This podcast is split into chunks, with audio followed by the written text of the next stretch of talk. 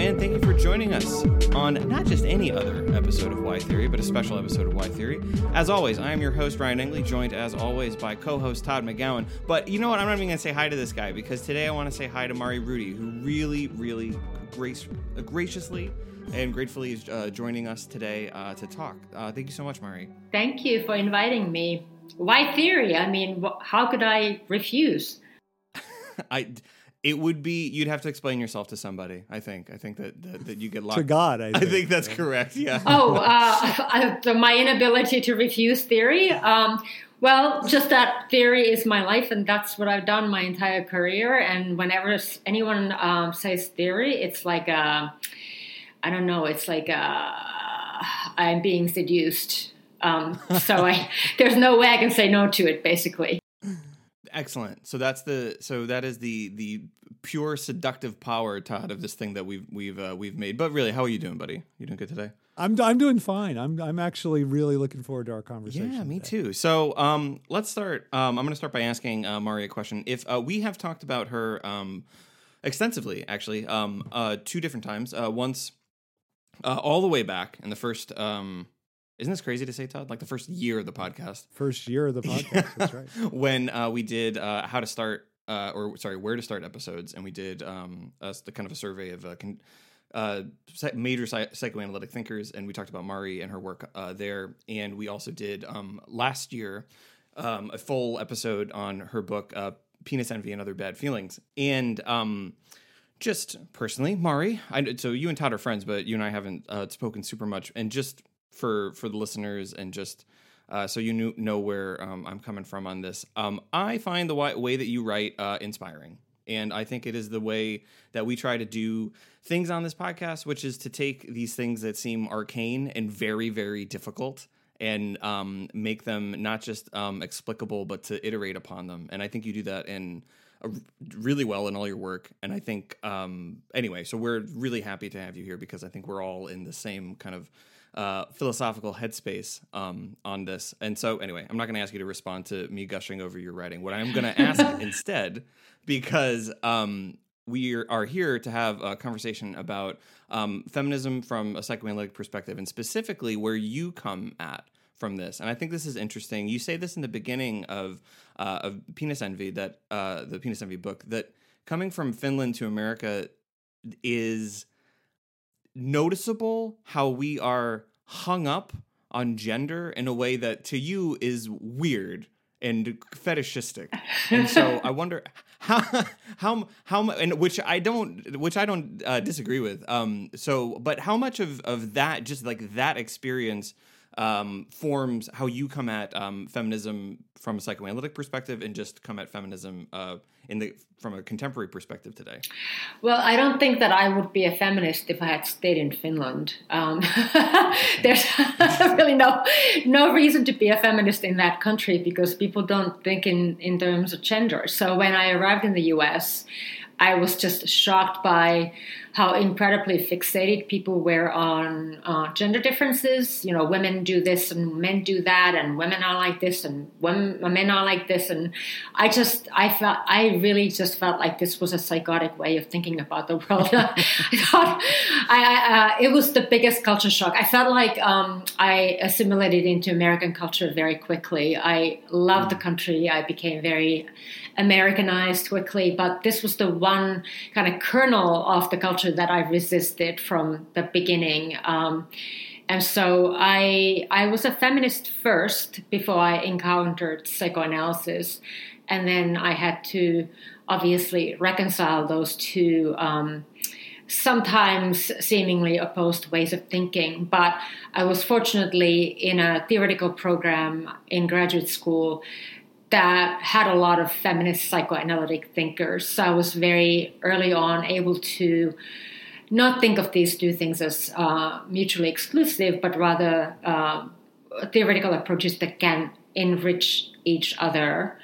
And so for me, um, I think I can I can think psychoanalytically without being a feminist, but I can't really be a feminist without thinking psychoanalytically. Uh, yeah. Wow, I want to pick up on that, but I first want to say that this is what I love about Mari that most people who have gone to Harvard managed to say something like, well, when I was living in Cambridge, blah, blah, blah. But she had every reason to say that when I was at Harvard in graduate school, and she just managed not to say it at all. And so I, I just really, really appreciate that. I think that's what I, that's just the kernel of her egalitarianism. When I was And- in but- uh, grad school in Boston, well, not in Boston, but nearby. anyway, yeah. I mean, I can't tell you how many people have said that to me in my lifetime. So, but I, I want to, I want to focus on this. So, so you think that I, I agree with this that, but I'm not sure. I'm not sure about the if that it works. That maybe I would think, or I will argue even that it works both ways. But you think that feminism has to be psychoanalytically inflected. Not for everyone. I'm just saying that for me, it's very, yeah, For for, me, it's very difficult to think about feminism outside of psychoanalysis. Um, and this just has to do with the fact that uh, I think feminism needs an understanding of uh, psychoanalysis uh, um, in terms of the unconscious, um, the drives, and a certain type of deconstruction of gender that psychoanalysis has actually been very good at. I mean, a lot of uh, there are a lot of feminists in this world who accuse psychoanalysis of being anti-feminist and and kind of perpetuating archaic notions of gender. But for me, psychoanalysis is the theoretical discourse, even more so than say deconstruction it's the theoretical discourse, particu- particularly Lacanian psychoanalysis, that that undoes the binary of binarism of gender that I really hate so much. So for me, psychoanalysis is um, not about well, obvi- obviously, it's about equality of men and women, but mostly for me, psychoanalysis is about uh, undoing the binary, the gender binary to begin with. I have always just hated that binary, and that's why I started my book by saying, you know, when I came to the US, this was really a problem for me because I, I just couldn't understand why people were so fixated on this binary, which I have come to really loathe. And I feel that psychoanalysis is the theoretical discourse that gives me the best tools for taking apart that binary. I think if I could just pick up there and ask you to unpack that a little bit, because I think that's a common accusation against psychoanalysis, which is that it's locked into men and women. That actually, this the on the other side, uh, people critique it for holding on to um, the like distinctions be- between men and women as a way of advancing its theory. Now, that's certainly not it's certainly not everybody. A lot of people have written like otherwise. I think like we talk about this that it's like it designates masculine and feminine positions. It's not it's, it's not about gender specifically. But um, how do you come at that question? How how do you answer that charge? Uh, so the uh, charge about the phallocentrism of uh, psychoanalysis and, and let's say yeah. you know Lacanian uh, analysis specifically. Um, well, first of all, when it comes to Lacan, I mean, one of the things that I really appreciate about about the guy, one of the many things I love about Lacan is the fact that he is the antithesis of phallocentrism. I mean, if any, I mean anyone who uh, claims otherwise hasn't really read enough of his work. Uh, this is always my uh, my kind of comeback. I get really frustrated with feminists who claim that he's phallocentric because I understand right away that they just haven't read enough. Like they haven't, for instance, read his seminar on anxiety, seminar ten, uh, where it is so clear that he is uh, undoing the whole phallocentric way of thinking and basically mocking, making fun of this way of thinking, uh, making making fun of the phallus, all of that.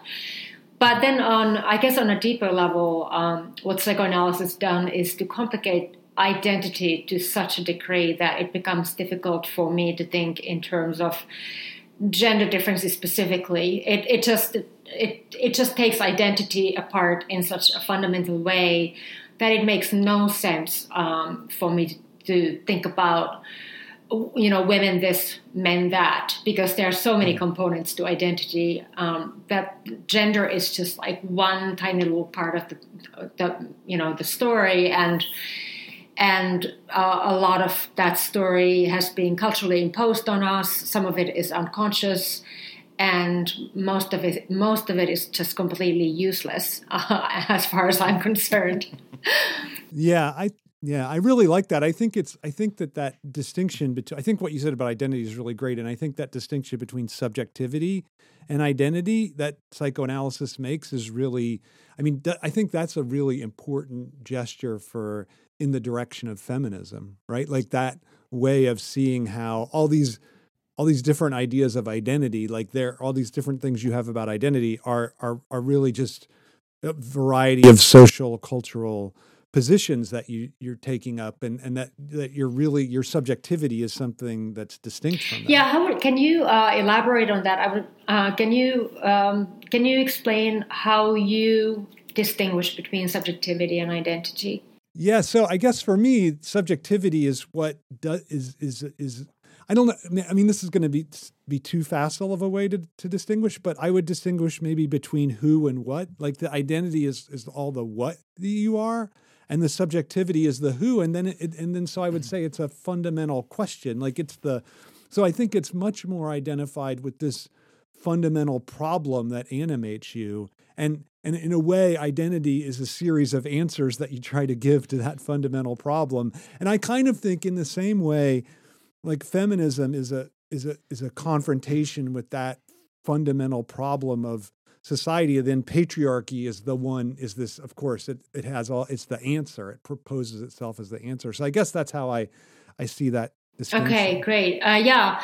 No so one of the things that um, my type of feminism definitely does is to try to demolish the entire notion of identity, the, the notion of who. Uh, I mean, and there are so many different kinds of feminists, obviously, and I, I, I fall into the kind of uh, post-structuralist slash Lacanian feminist category for whom, um, interesting that I said whom, uh, for, for, whom the, the, notion of a who, uh, you know, uh, the notion of some sort of a unitary identity is completely nonsensical.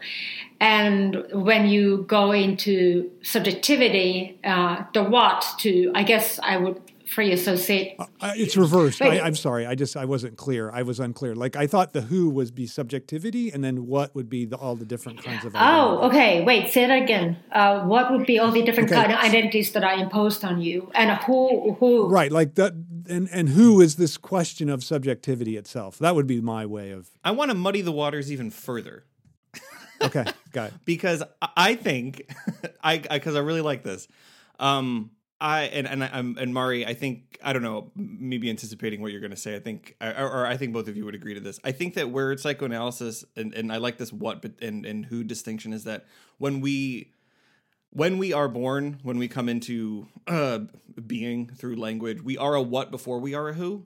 And I think that what psychoanalysis enables us to do is to focus on that exact tension, and it makes and it makes it hard you are all you're you're kind of constantly in this position of trying to navigate whether you are one or the other.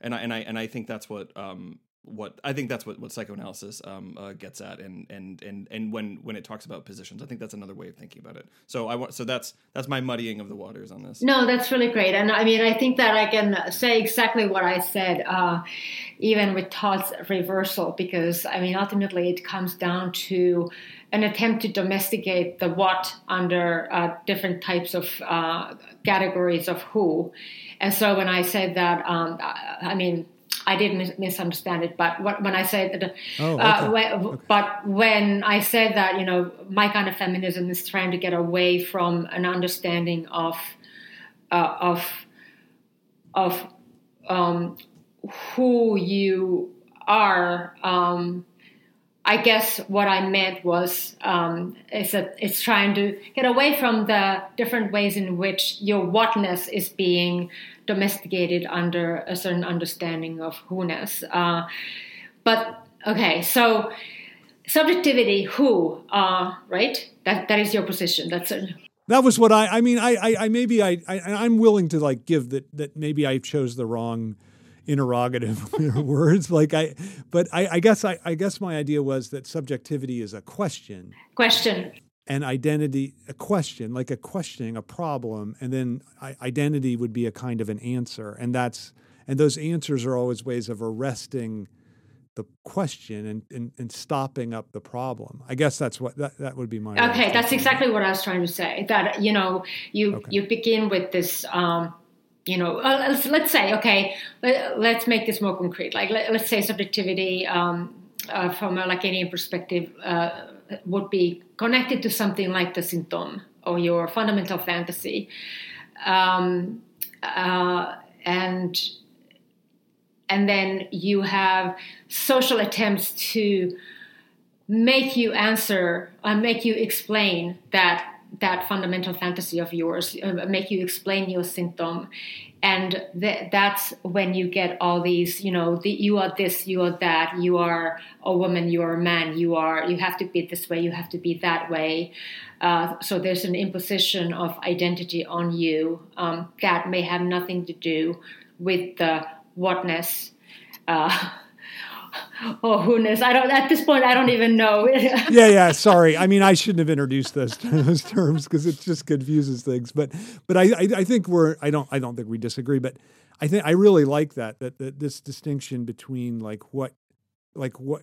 I, and I think it's you're right to point to sinthome as the as this thing that's your own way of structuring a problem and then there there's identity as an answer. And i think you're also really right to say that gender is one of the main ways that we have of arresting that problem of subjectivity it seems. Exactly. So uh, uh, the imposition of gender is one way of turning you into a socially intel- intelligible identity category. I mean, you could say a socially intelligible subject if you if you were using the word subject as equivalent to identity, which is a, a, what a lot of people do uh, in critical theory. So, uh, gender is one way to fix you into a specific type of identity position, and that's my fundamental problem with it. And that's what I think psychoanalysis is really good at opposing in the sense that it, it, it introduces these uh, different ways of thinking about um, your who-ness, your your fundamental, you know, what it is that makes you you, uh, your symptom, or, or your unconscious, or whatever it is that makes you makes you who you are. Um, on a on a diff, on, yes, the within, singular, right? the, singular, yeah, the immortal, yeah, within, the singular right? creature rather than the socially uh, constructed creature. So that that's what I was getting at, trying to get at. I have a question. So I, I don't know if this is too mm, early of a jump, maybe not to uh, to talk specifically about film, but I think that like what's happened in our conversation. I mean, I think that so far that is very very important and sort of vital to the way that uh, psycho psychoanalysis and, and feminism uh, understood through psychoanalysis has been understood is uh, on this this notion of um, identification, and it does of course go back to um, Laura Mulvey, visual pleasure and narrative cinema, and what is kind of at work there is this notion that one can identify with what's on on the screen, and I think that's like I don't think any of us agree with that position. It's a very and i think even i think even people who say that they do agree with that position don't really agree because it means that if you say that that means that films do cause violence. If you can make it part of your identity it means video games cause violence. It's a part of your identity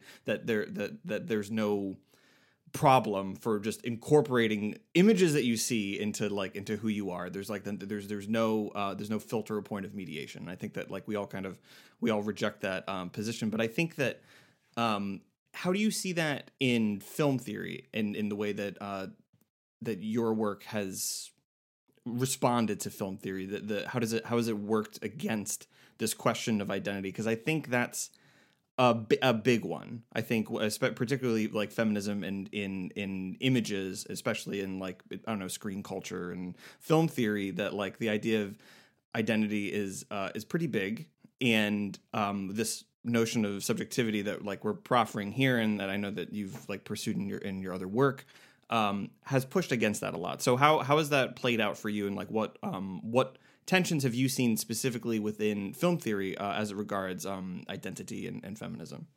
Wow, that's a big question. And I, I, I, will preface that by saying that I don't consider myself an expert on film or film theory, even though I've written about it and taught it uh, quite a bit. But um, Well, that's just like how you didn't say you went to Harvard. So okay.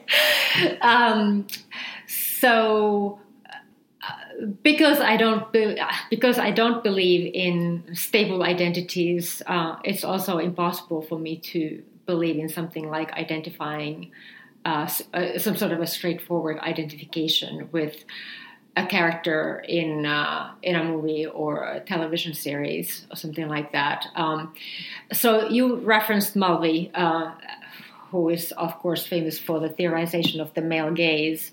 Um, and I guess okay. So let me ask you this: Why did you bring in Mulvey specifically? I mean, the male gaze is all about um, the objectification of the female form on the mm-hmm. on the screen, and uh, I mean, obviously, she's also arguing that that the, that female spectators tend to identify with the beautiful fetishized woman on the screen, whereas uh, men to, men get to identify with the heroic uh, figure who is saving the, the, woman and all of that. Um, uh, and on some level, well, I bring I just I bring her up because I just bring her up because it's all it's like um so when so Todd and I who do like we do teach like film classes and whenever we we do um uh, uh, film theory and and and feminist film theory and uh it's it's always this question which is do you teach that essay or not?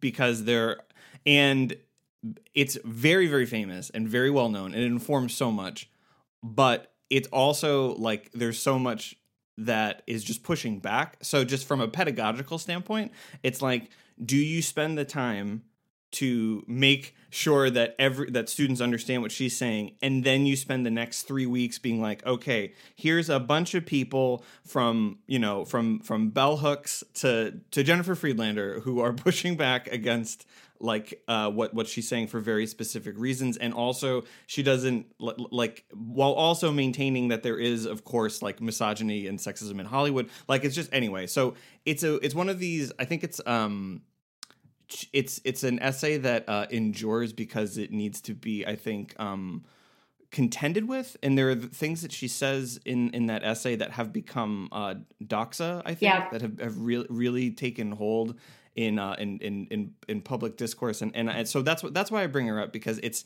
there um because yeah her I mean her position is that the the male gaze castrates the the female subject, and I think there are just a lot of different ways of uh, uh I mean the uh, Todd Todd's has uh, this great retranslation. Well, actually, it's a proper translation of what Lacan says in uh, Seminar Eleven about the gaze, which is um, the picture is in my eye, but I am in the picture, and that's the most important. I like probably the I don't know. Could, one could argue most important thing Lacan ever said because his point is there is no position of mastery over the image and the, the visual field that you are always implicated in the thing that you're seeing, whether you're aware of that or not. And I think um, anyway, so um, I think we've gotten far away from my question, mm-hmm. but that that that happens. Uh, so anyway, I'm um, yeah, just how um, how how how does approaching identification and like visual culture? I guess I'll make make the question more broadly. You don't have to contend with Mulvey. No, I mean uh, I do want to say about Mulvey um, one thing, uh, which is that I, I do teach that uh, essay quite regularly, and uh, one of the things that is interesting about it is that it really and, and this is the, the this is kind of the pedagogical dilemma that you're referring to in some ways. Uh, it really speaks to female students. Uh, they tend to mm-hmm. uh, they tend to be they tend to be very taken by the idea of the of the male gaze and the objectification of the women and uh, how that's problematic and all of that. Uh, and so, yeah, then then you do have to spend the next three weeks kind of complicated that complicating complicating that picture. Um, at the same time, it's like uh, she uh, already in the 70s she tapped onto something that is that feels somehow feels relevant to contemporary young contemporary mm-hmm. female quote unquote identity and now i say identity really consciously i mean the kind of culturally constructed notion of femininity uh, how they understand themselves um, and how society has taught them to understand themselves. So very much not the symptom, uh, you know, this is who I am on a, on a fundamental level, but you know, this is how I, I, I identify, I, I identify myself. And part of that identification definitely has something to do with the idea that you are uh, a victim um, of the so-called male gaze, and um, so then uh, the the process of trying to complicate that narrative becomes actually very difficult because because they are very easily very fast uh, connected to that uh, idea. Um, it, it's very seductive. So how do you then? Uh, how do you? I mean, I, I guess um, if we're going to keep this conversation, I mean, how do you then go on to say, well, actually, it's more complicated than that? Um, you are in the picture yourself. Um, well, I think that for for me specifically, if you're asking me, I don't know what, what Todd's an, uh, answer to this is, is, is. I think the um, a word that does not appear, I don't think in that essay, but I but I actually take to be the whole ball game is power, mm-hmm.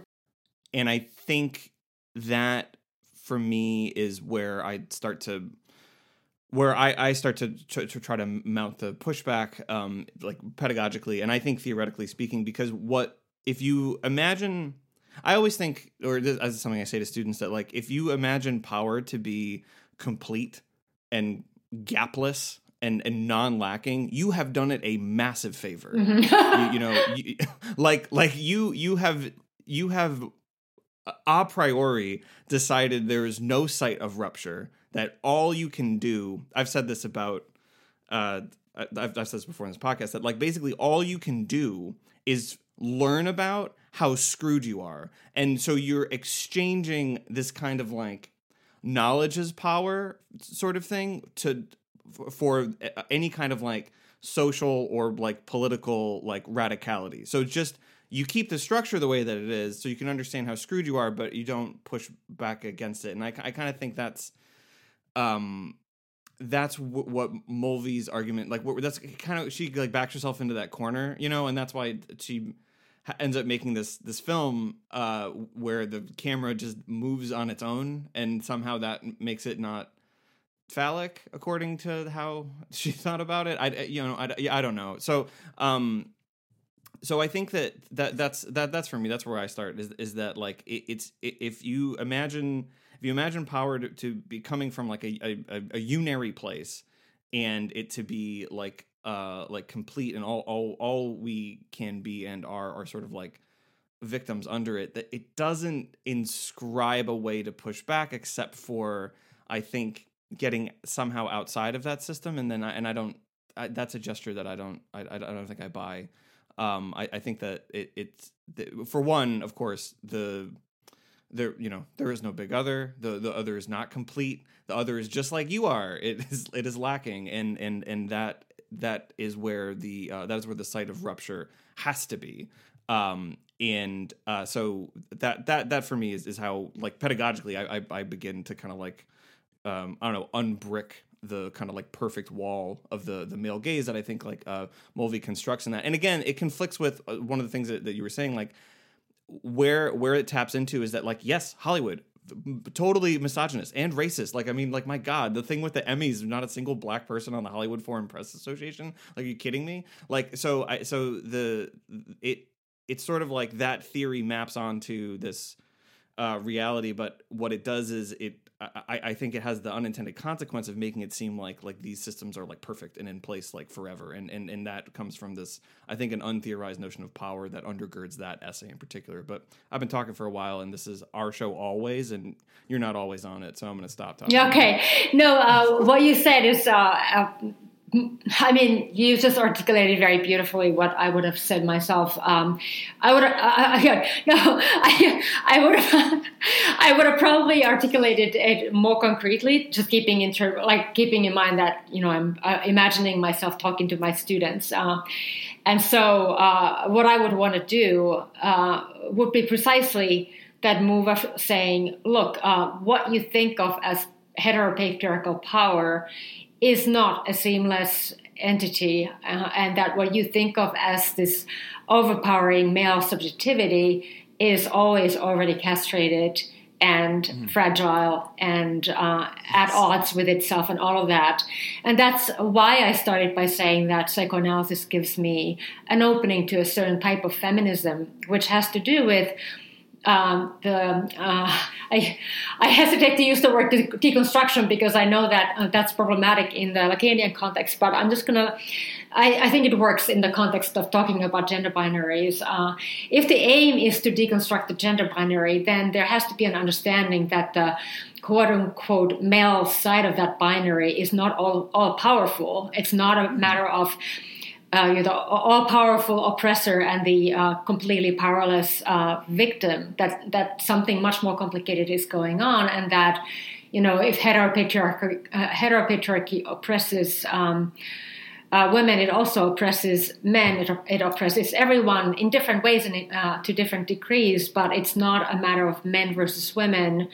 And Mulvey's essay feeds. I mean, uh, that's an early example, but even it, you can think of a, a much more recent examples of um, this problematic, this kind of a like a reversal of the binary. So something like the recent book. Um, leaning in. Um, when, yeah, yeah. When, yeah. yeah. So the, the idea is you're, ba- you're basically just reversing the terms of the binary. So mm. now women are all powerful and or are more powerful than men are, and that's great. But that's actually not the feminist solution that I'm looking for. I don't want. I don't want. You know.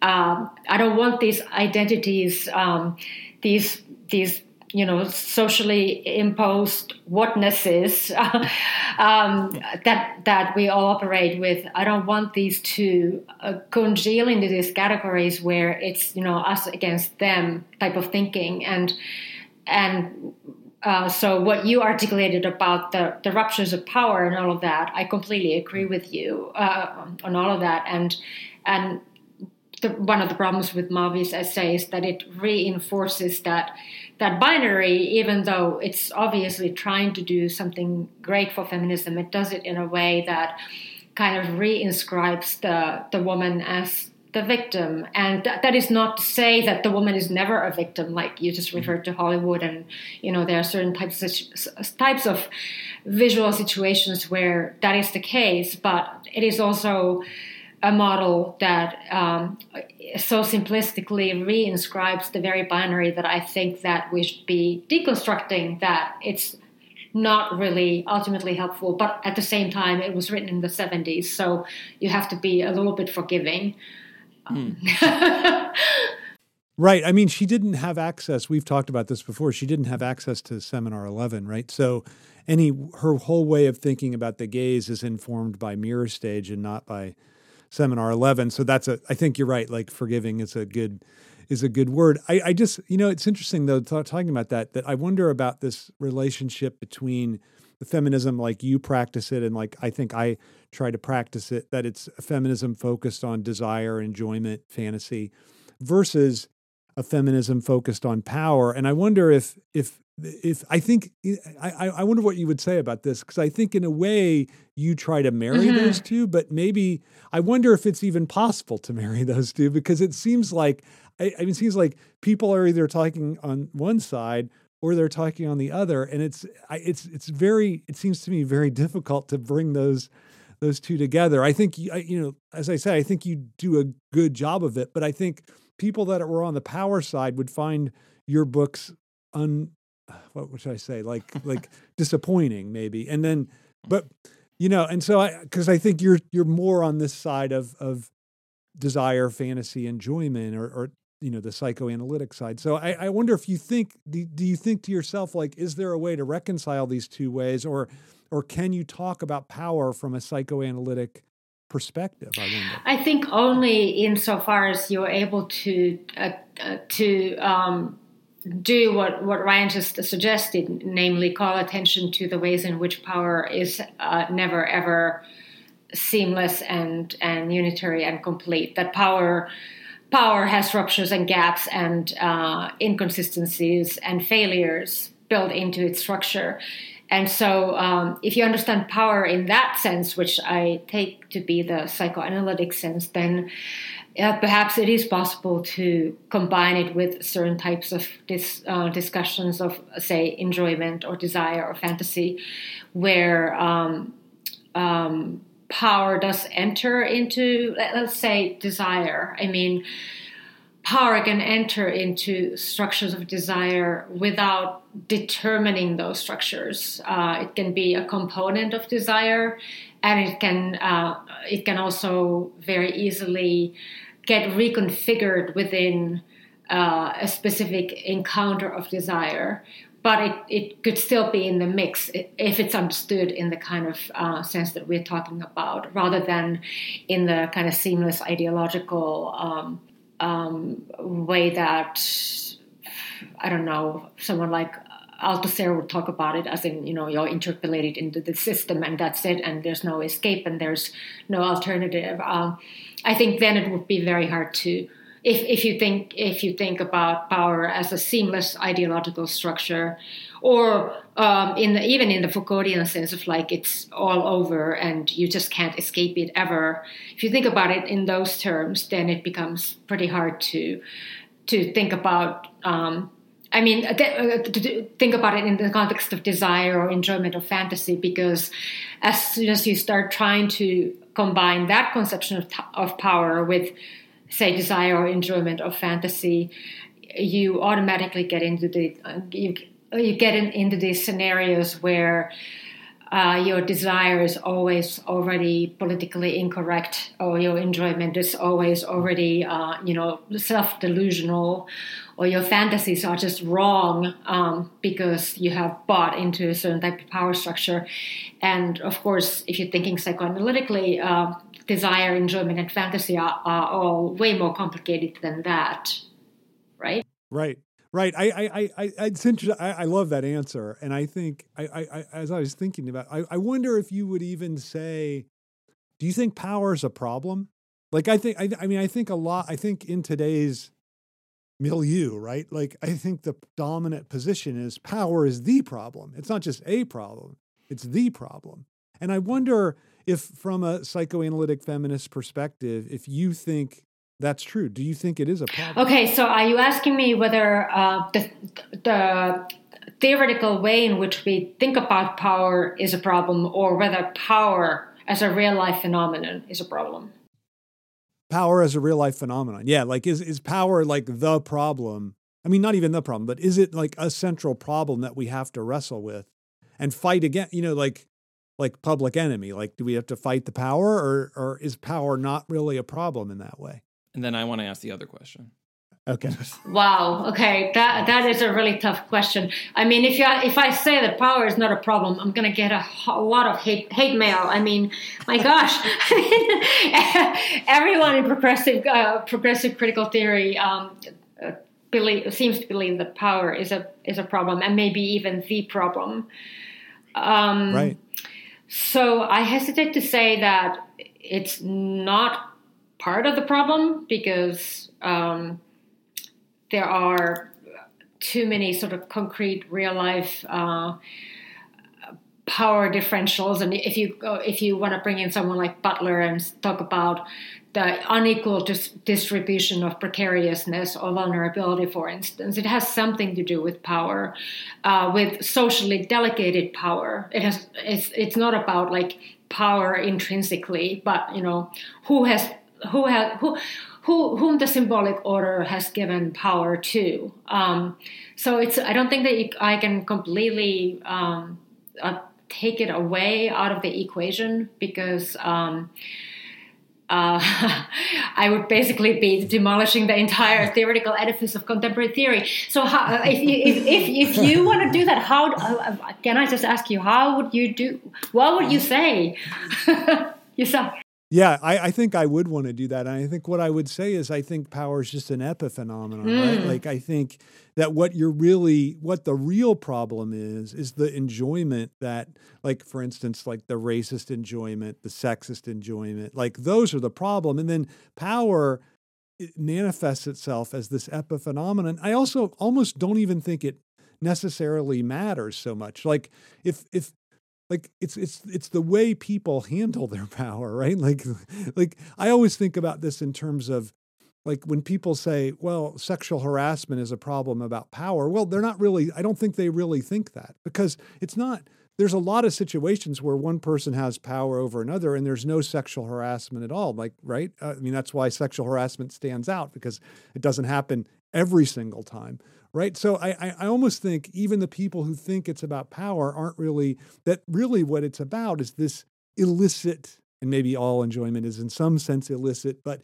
illicit enjoyment that's taking place at where someone is enjoying at the expense of someone else. And that's, I guess to me, that's the phenomena. And then power is this epiphenomena, at, like add trans, like a translation of that almost. I guess that's what I would say. And so I know that puts me, as you said, like I'm really on the outskirts and I, it's very anti What I see is this like Foucauldian translation of it's what I would call a moralization of yeah, nature. yeah. And that I think Mm-hmm. that's the dominant that's the dominant position today. And I just think it just writes enjoyment out of the picture and reduces everything to power. And I would I would want to flip it and say power is the epiphenomena, enjoyment is what's fun. Okay, now now I understand you. Uh, I um, I didn't. I uh, when you asked the question, I didn't fully understand where you were coming from, but now I do, uh, particularly because I read a lot of your work. Um, I mean, if you think about uh, enjoyment as the, I guess the ob- obscene underside of the law, um, then what uh, you're absolutely right that power would be the uh, surface phenomenon, the ep- epiph- epiphenomenal, whatever the word is. Um, that ultimately it comes down to um, who is enjoying at the expense of whom. Um, but then the the way people understand that, it's just really counterintuitive to think about suffering in the context of enjoyment. Um, and so I think people go to the image of power because that fits well with an understanding of suffering. So if someone is suffering, it means that someone has power over them. Um, and I, I think that that is one reason that power has become such a central theme in contemporary theory. And obviously, Foucault, I, I know you disagree with Foucault, and I actually agree with your disagreement uh, uh, with Foucault. So I understand where you're coming from. But I, uh, I also understand why so many people have a hard time giving up the notion of power because if you're trying to understand traumatization, traumatization or suffering, um, or like bad things happening to people, it's really hard to think about those things in in the context of enjoyment, and it's easy to to say, oh, it's about power, it's about you know who has power in society. I agree. Mm. Yeah, I think you're right. I think that is easier, and I think it that really, you know, that that that that it forms a nice matrix for understanding it, things. And I, I so I, I agree. I, and I think that's why it's it's become the dominant thing. It's interesting that people think power is unconscious, right? Like they, mm. it's like they feel like they're we're, we're when we understand power, we're getting beneath the surface, but. I think it's more that power. I mean, just what I said. Power is on the surface. It's completely obvious. I mean, yeah. Right. Right. Right. So there's like nothing to nothing to dig for. Um, I guess that was also even like Eve Sedgwick already said that um, when uh, you know in that essay, the famous famous essay um, where she was going after ideology critique, where she was kind of saying, well.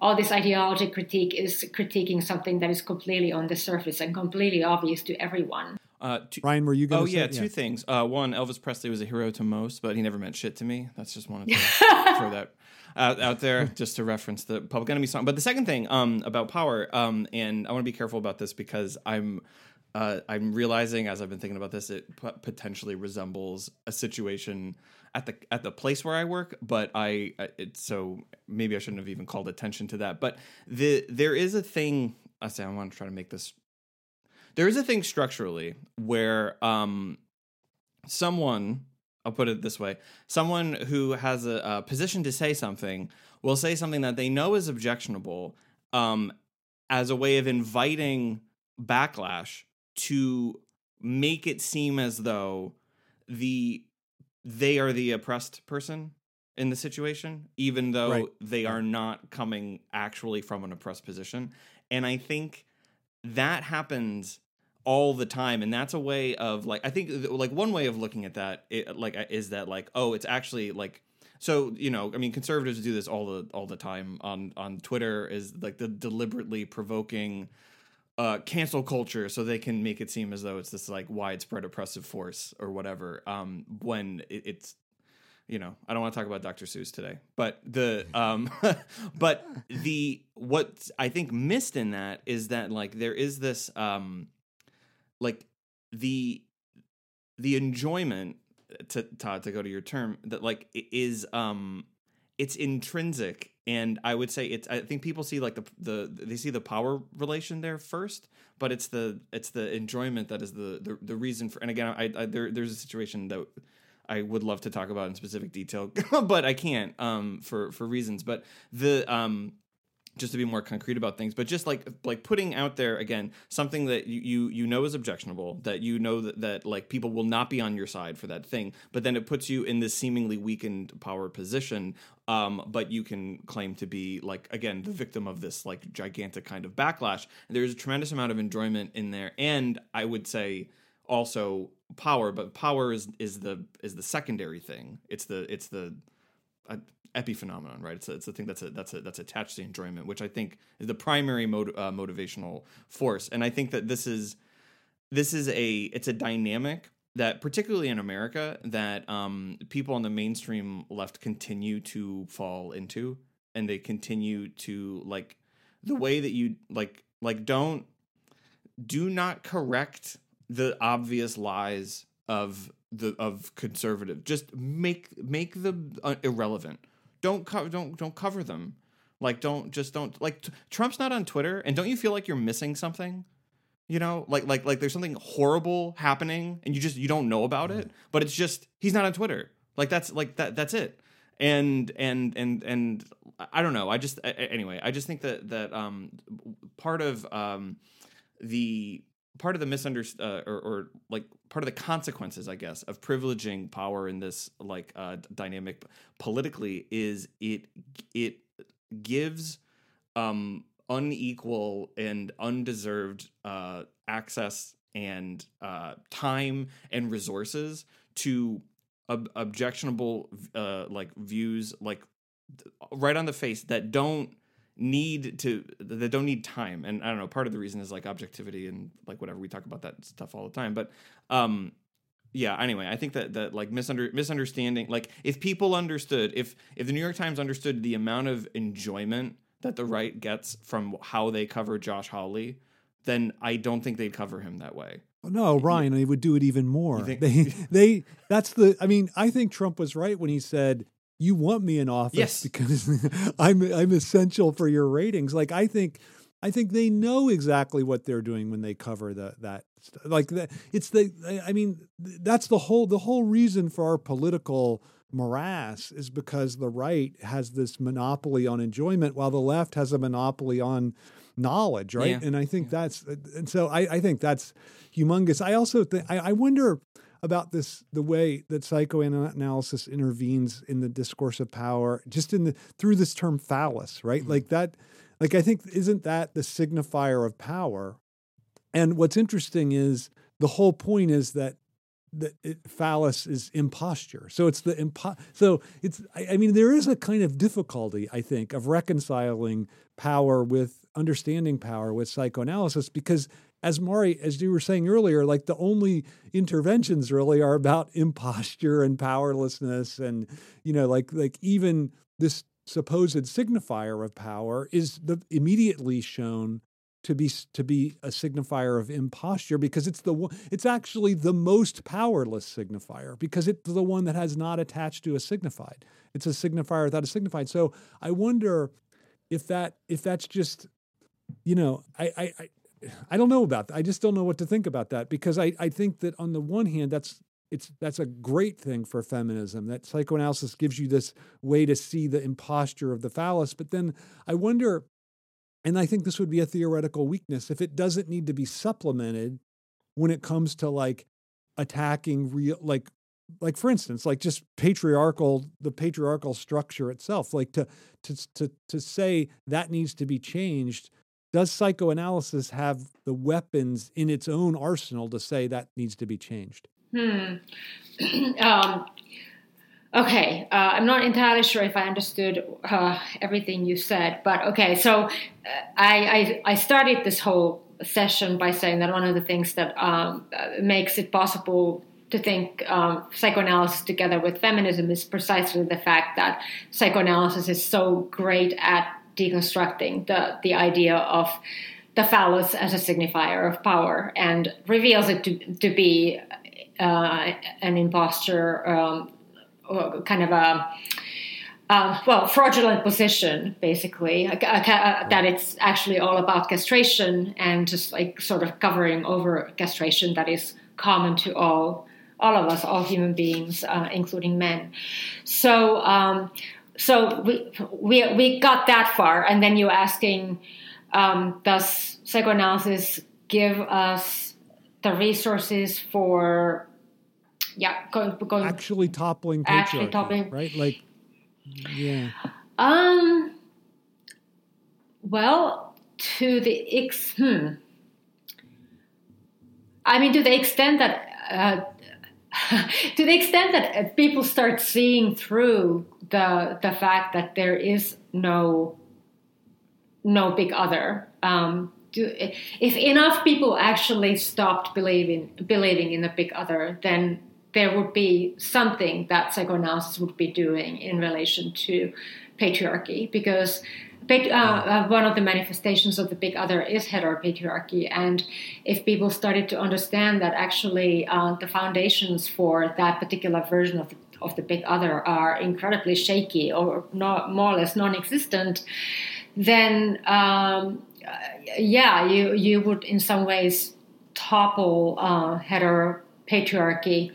But whether that's feasible or doable uh, outside of theoretical discussions is very uh, hard to envision because you know even if people lose uh, even if people lose their faith in the big other does that mean that the big other stops functioning? Um, i'm not sure that it does uh, just because we stop believing in it.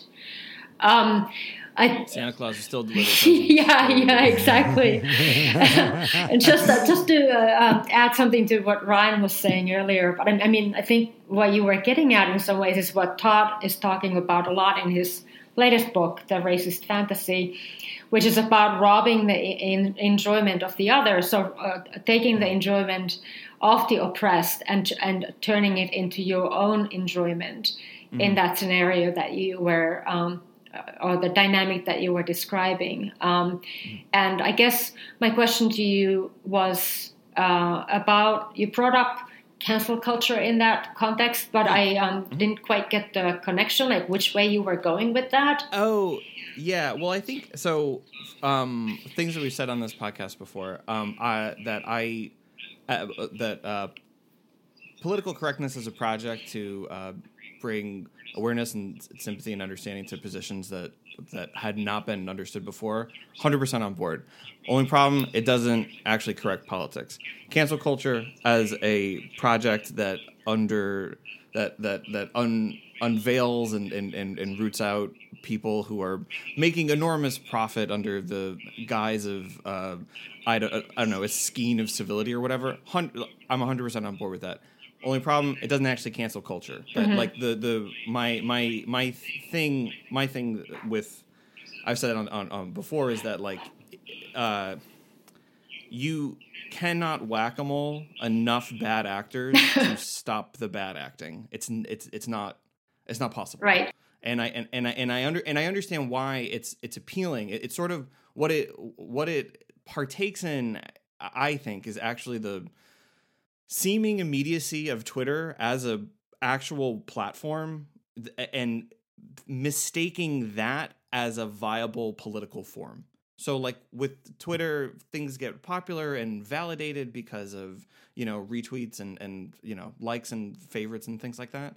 Um and that's uh, does that's not a that's not a meaningfully that's not a meaningful po- political form. It, it, it actually uh, it narrows things down to the particular and it never gets at a, uh, a collective issue enough. Now, on the on the other side of that, like of course, like m- movements like Me Too, Black Lives Matter started from hashtags, but the value of that is out in the street, Mm-hmm. and and it's it's not uh, it's not in the realm of digitality, and and I, so that's that's my thing, and and I also and and so where in the comment I was making is that I think the the right quite often exploits this urge to because because there is so much objection and people are like rightly seeing so much like like rampant like structural inequality that like the the right um gets to play possum i think is what i was trying to Mhm, to, mhm. Uh, to to to get at and and what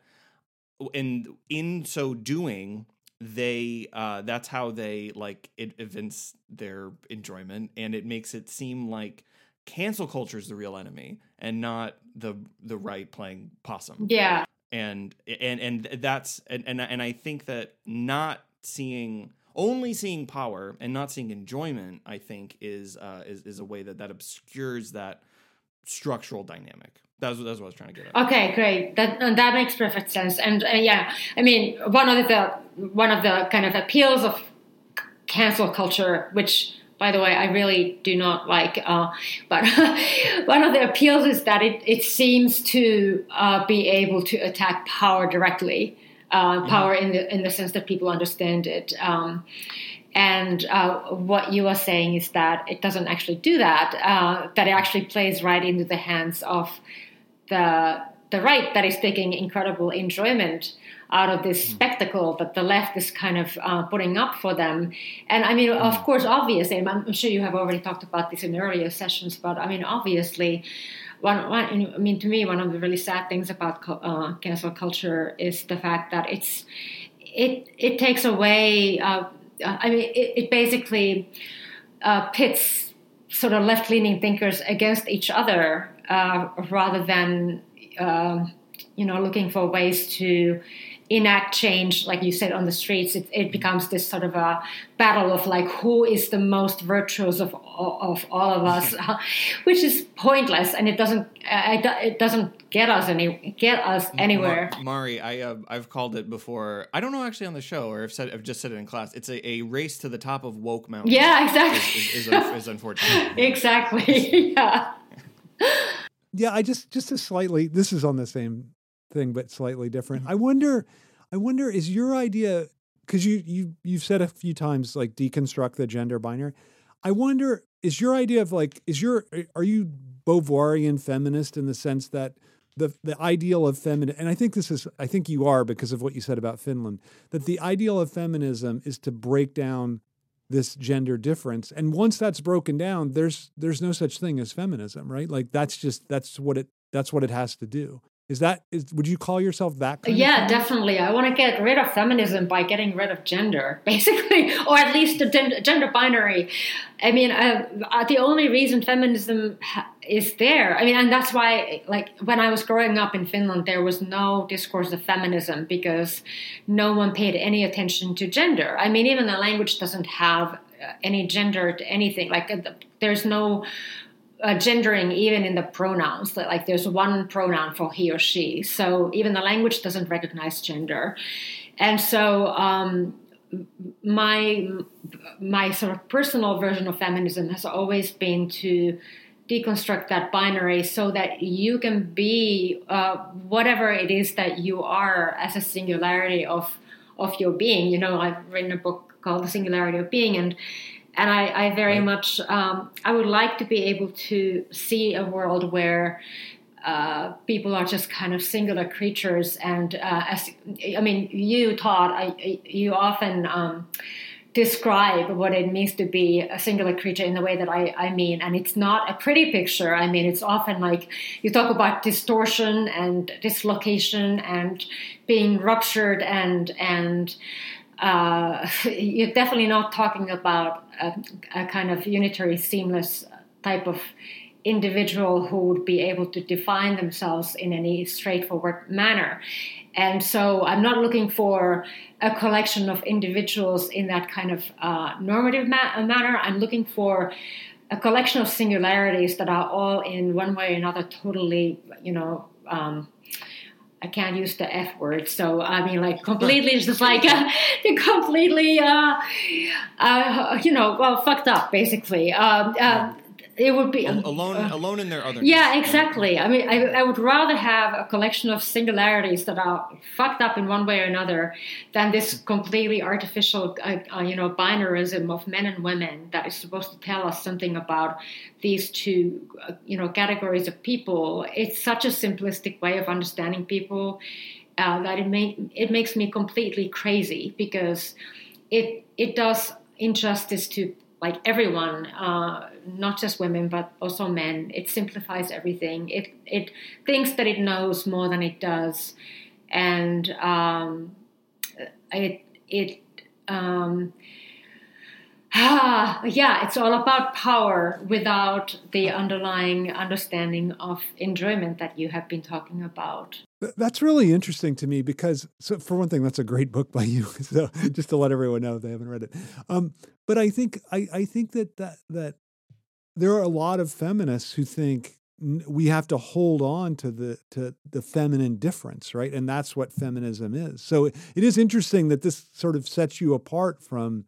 A, a, I, I know feminists who think that. I mean, not the one that I'm in a relationship with, but a lot that I know that think that that is. I mean, and I think a lot of this came out of France, even right, like the, the a certain notion of.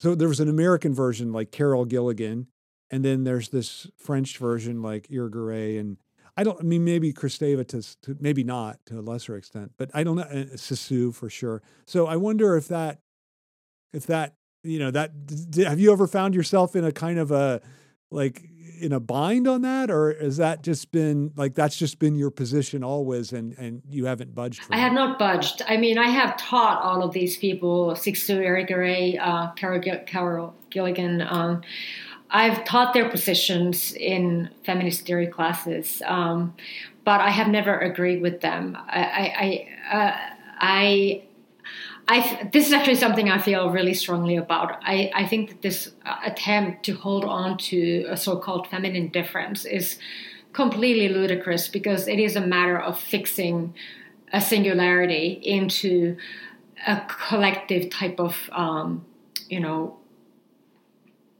whatness. Um, is that am I now doing it correctly? Like the so, so socially the socially imposed idea of femininity. I don't think that there's any way of uh, getting away from the fact that femininity is a social construct. And so if you're trying to bolster the feminine difference, you're just bolstering what the symbolic order has handed to you, and that uh, seems to me as a totally anti-feminist gesture. Uh, but that's just me, and I understand that, that that's different, and I, I, I know that, that that comes partly from the fact that I grew up in a culture that pays no attention to gender. I mean, even now when I uh, the rare times I go and visit, I mean, you look at the government, it's like all these young women. Uh, the prime minister is like a 36 year old woman and her entire cabinet almost her entire cabinet is composed of women. And someone like my father who is in in his early 80s doesn't think twice about it. Like it doesn't even occur to him to think about the fact that the government is pretty much all female. So that's a much bigger deal here Mari. yeah. like, like, that i rem- i remember like when when she i remember this when when she became a, a, prime minister. Is that that's the i'm sorry sorry my my ignorance of the the term. So um yeah, I remember that was all over Reddit and and social media, and it was like like look at this, look at like this is a real, um, this is a real feminist like anti patriarchal thing, and I think that is so. It's so funny. Uh, I, I, I wish I had thought to ask you about this earlier because I, I mean that that's a total. It totally evinces. Um, I, I think your your point. Yeah, I mean, when I go to Finland, no one no one thinks about you know Marin Marin as a as a as a I don't know young woman, or at least that's not the discourse. I mean, people th- people talk about as someone who is incredibly articulate, who never loses her cool. At interviews, they they tend to respect her even if they politically disagree with her. But I have never read or heard anyone talk about the fact that um, there's something weird about her being a woman or so even so young. Uh, it just just isn't in the discourse. And I mean, uh, this is I think there's an example that I give in uh, the Penis Envy book uh, that kind of crystallizes this this whole dynamic, which is so different from an American dynamic when it comes to gender. When I was young, like I don't know, seven or eight or something, uh, my parents said that I had to do something because we had guests coming that day and I had to contribute to like getting ready. And I remember that they gave me a, a choice of tasks and the two tasks that I was I was given were either do the dishes or change put the winter tires into the into my father's truck. I'm not sure why he needed the winter tires right then, but he did. Um, and I remember that I chose putting the winter tires into the truck because that seemed much more interesting to me. But it didn't even occur to my father, who was way younger than obviously than he is now, but it never even occurred to either of my parents that this would be any kind of a gendered uh, choice. so many years later, um, I'm driving on uh, I what is it I ninety five uh, close uh, somewhere in Maine and uh, my boyfriend and I got a flat, and um, I was changing the tire because I knew how to do that from how you know having learned as a child and the police came and started giving my boyfriend such a hard time because uh, you know he was letting his quote unquote lady change the tire. And i was just like oh my god like go go away. So this is the this is the fundamental fundamental cultural difference um, which i think has led me to this particular version of feminism. That's pretty great. Mm. that's a great story. Both of those stories are great. I wonder um, I wonder about that. About so you, you know our our joint friend Wendy Lochner has on her email. She goes, it says at the bottom, I support, I use the pronoun they universally for everyone. And I wonder about that. Like, like it's a, I, I think it's interesting to think about how, you know, she's trying to, I think she's trying to do what you're talking about, right? Like she's trying to find a way to undo the gender binarism just even linguistically. Yeah. Yeah, no, uh, uh, that sounds right, and uh, it it actually makes perfect sense to me having grown up speaking a language that only had one pronoun, uh, because it immediately, I don't know, it just makes a difference in everyday uh, everyday life and everyday language. You're not you're not immediately gendering people. Um, you're just talking about hen uh, and you have sometimes you have no idea which gender hen is for a long time in the conversation unless, until like a proper name like a first name shows up and then uh, you usually know. But because uh, those the name uh, actual first names do to tend to be mostly gendered. Not always but mostly. But yeah the pronoun is not and it, it does make a difference it feels to me yeah, I, I actually was thinking like maybe in, in, kind of in a psychoanalytic way, we should have it. Yeah. Because it would be the, you know, like, because that's the translation of Das Es. And so it's like, then it really would be you're immortal within, you're, you're singular, right? Like if it's the it, that's what you're like, if it's the id, that's what it's referring to. I, I, I always have liked. Yeah, that. that's uh, that's actually I always invariably use it uh, as the pronoun in my writing when I'm referring to human subjectivity. I never. Uh, I mean, it's possible that I have sometimes said something like he, she, and they, but usually I'm always I always just say it for that very reason. And I, I mean, and it's a, it's a, it's a like you already uh, implied, it's kind of a pr- much more profound statement about human subjectivity than it than it might appear to be, because as you said, it is linked to the id and the unconscious and the idea that what you really are.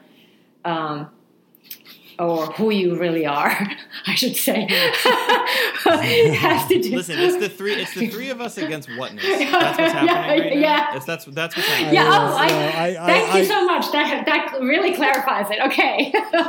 so yeah, the, it has to do with the who-ness of you. yeah, I just I, I I think that's really I I I often wonder why Freud got trans why Das Es got translated as it and not as it. You know, like I think that would have really made a difference in how people understood psychoanalysis. Mm-hmm. Yeah, I think the other two, the other two are pretty good, right? Ego instead of I, because I is would it's too too simplistic. Right, it's too confusing. Yeah, right, yeah. Um, over i though, not the worst, but but Right. still partakes of the same problem. But yeah, it would have been that'd have been preferable. It would have been good. It would have been interesting. But I mean, the problem is with all these translation questions, Freud approved it, right? So, well, so what you what, know, what, like, what was going whole- on? Why, why did he? Did he because he thought it was easier? I don't know. Maybe he just deferred. You know. He deferred to straight Yeah. shooting. Yeah. I don't know. or maybe didn't have enough of a, a, a I mean, I don't know how good his English was, but maybe he didn't actually um, m- like make that connection. If he had said to himself, "Well, we're just saying, you know, that there is this connection between it and the unconscious." Uh, and like singularity, if he had made that connection, maybe he would have insisted on it. But maybe he didn't know, like know the language well enough to really think that through. Yeah, that's a good point. Maybe he just, you know, all he did, how all he knew was reading Dickens. I was just gonna say he read Dickens and he yeah he has this great letter. He has this great letter to Martha. I don't know if they were married at this time, but he uh, I think it was um, reading. It was after reading Bleak House, something like that. He said he found it um, hard to speak in German instead of quote Dickens's So awesome. yeah, I know it's great. It's like kind of sweet. Like if, I like I like these things that make him seem more um I don't know more like more con- contemporary or just like like a person that got like wrapped up in fiction. Like that's just like it's cute. I don't know. I like it a lot.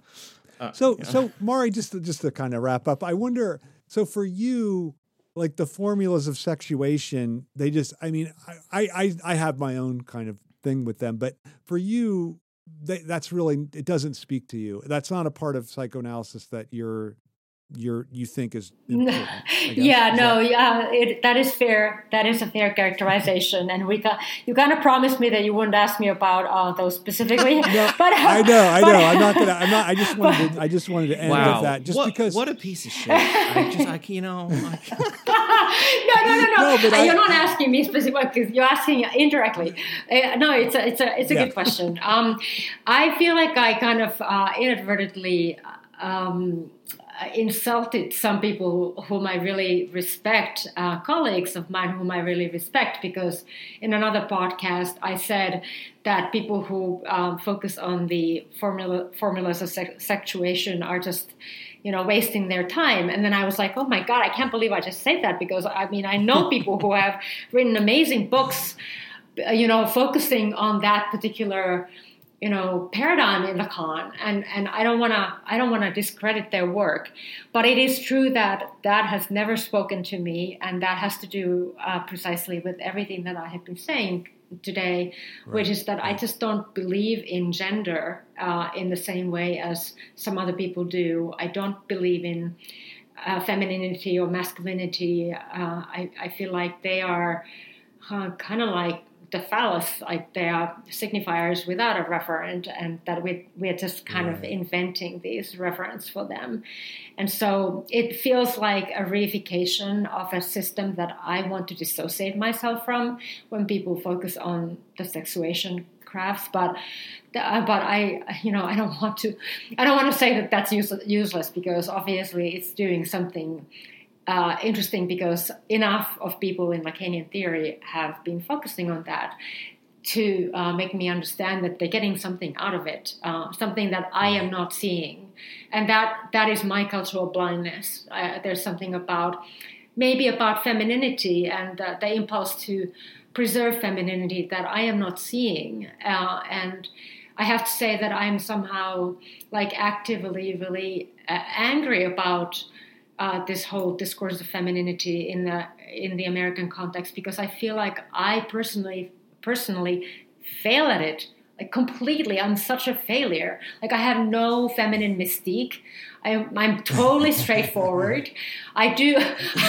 I'm just like no, so not like a, a quote unquote real woman. I've actually had boyfriends Right. tell me that I, I don't act like a real woman. Um, often in sexual context, they're just confused. Like, how can you be so straightforward? You should be more like mysterious and more resistant or whatever. And I'm like, what?